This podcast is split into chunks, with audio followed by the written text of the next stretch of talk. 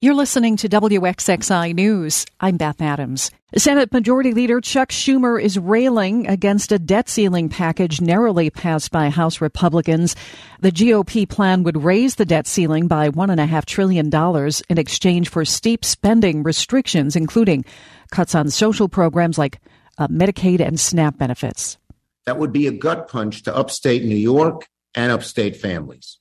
This plan means fewer jobs higher costs for the American people, particularly average middle class working people. The White House insists the debt ceiling must be lifted with no strings attached to ensure America pays its bills. Schumer called the GOP plan dead on arrival in the Senate. There are new and refined design options for how the city of Rochester might remake the Broad Street Bridge and aqueduct into a centerpiece attraction downtown. Those will be on display today. They are also the focus of public meetings at the Riverside Convention Center.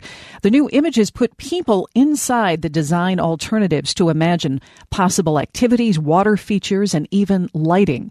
City engineer Kamal Cruz says this is the best chance for the public to help shape what gets down and what gets built. So, right now is a critical time for people to come out, let their voices be heard about how they want to see themselves in the site, how they would like to participate in the site, and what activities and programming opportunities really would they like to see here.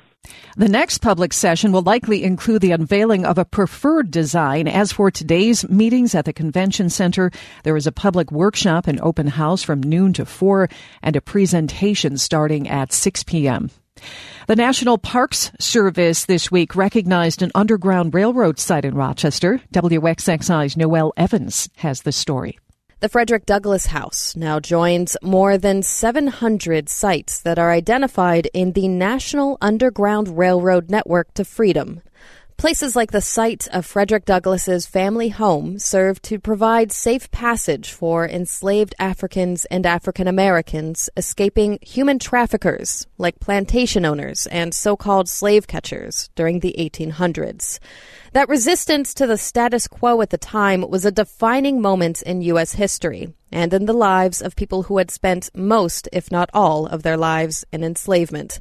The site in Rochester is currently where the Anna Murray Douglass Academy, school number 12, stands. City School Superintendent Carmine Peluso said in a statement that it is an honor to be associated with such a significant part of the nation's history. He says educators in the city school district are dedicated to empower students to help create a more equitable and just society. Noelle Evans, WXXI News.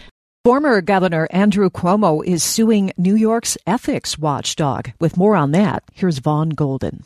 Cuomo's lawsuit alleges that the Commission on Ethics and Lobbying in Government is again pursuing ethics charges against him related to his pandemic era book deal. Last year, a court ordered that the Joint Commission on Public Ethics, the old ethics watchdog, didn't allow Cuomo due process when it reversed approval of his book deal and ordered him to give back the proceeds from it. But the judge in that case left the door open for the new commission to pursue the charges. In his lawsuit, Cuomo says the commission has moved moved forward and scheduled an adjudicatory hearing for June. He argues the new commission is unconstitutional given that it takes away powers from the governor to directly appoint and remove members from the commission. In Vestal, I'm Vaughn Golden for WXXI News. You can find more local news on our website, wxxinews.org.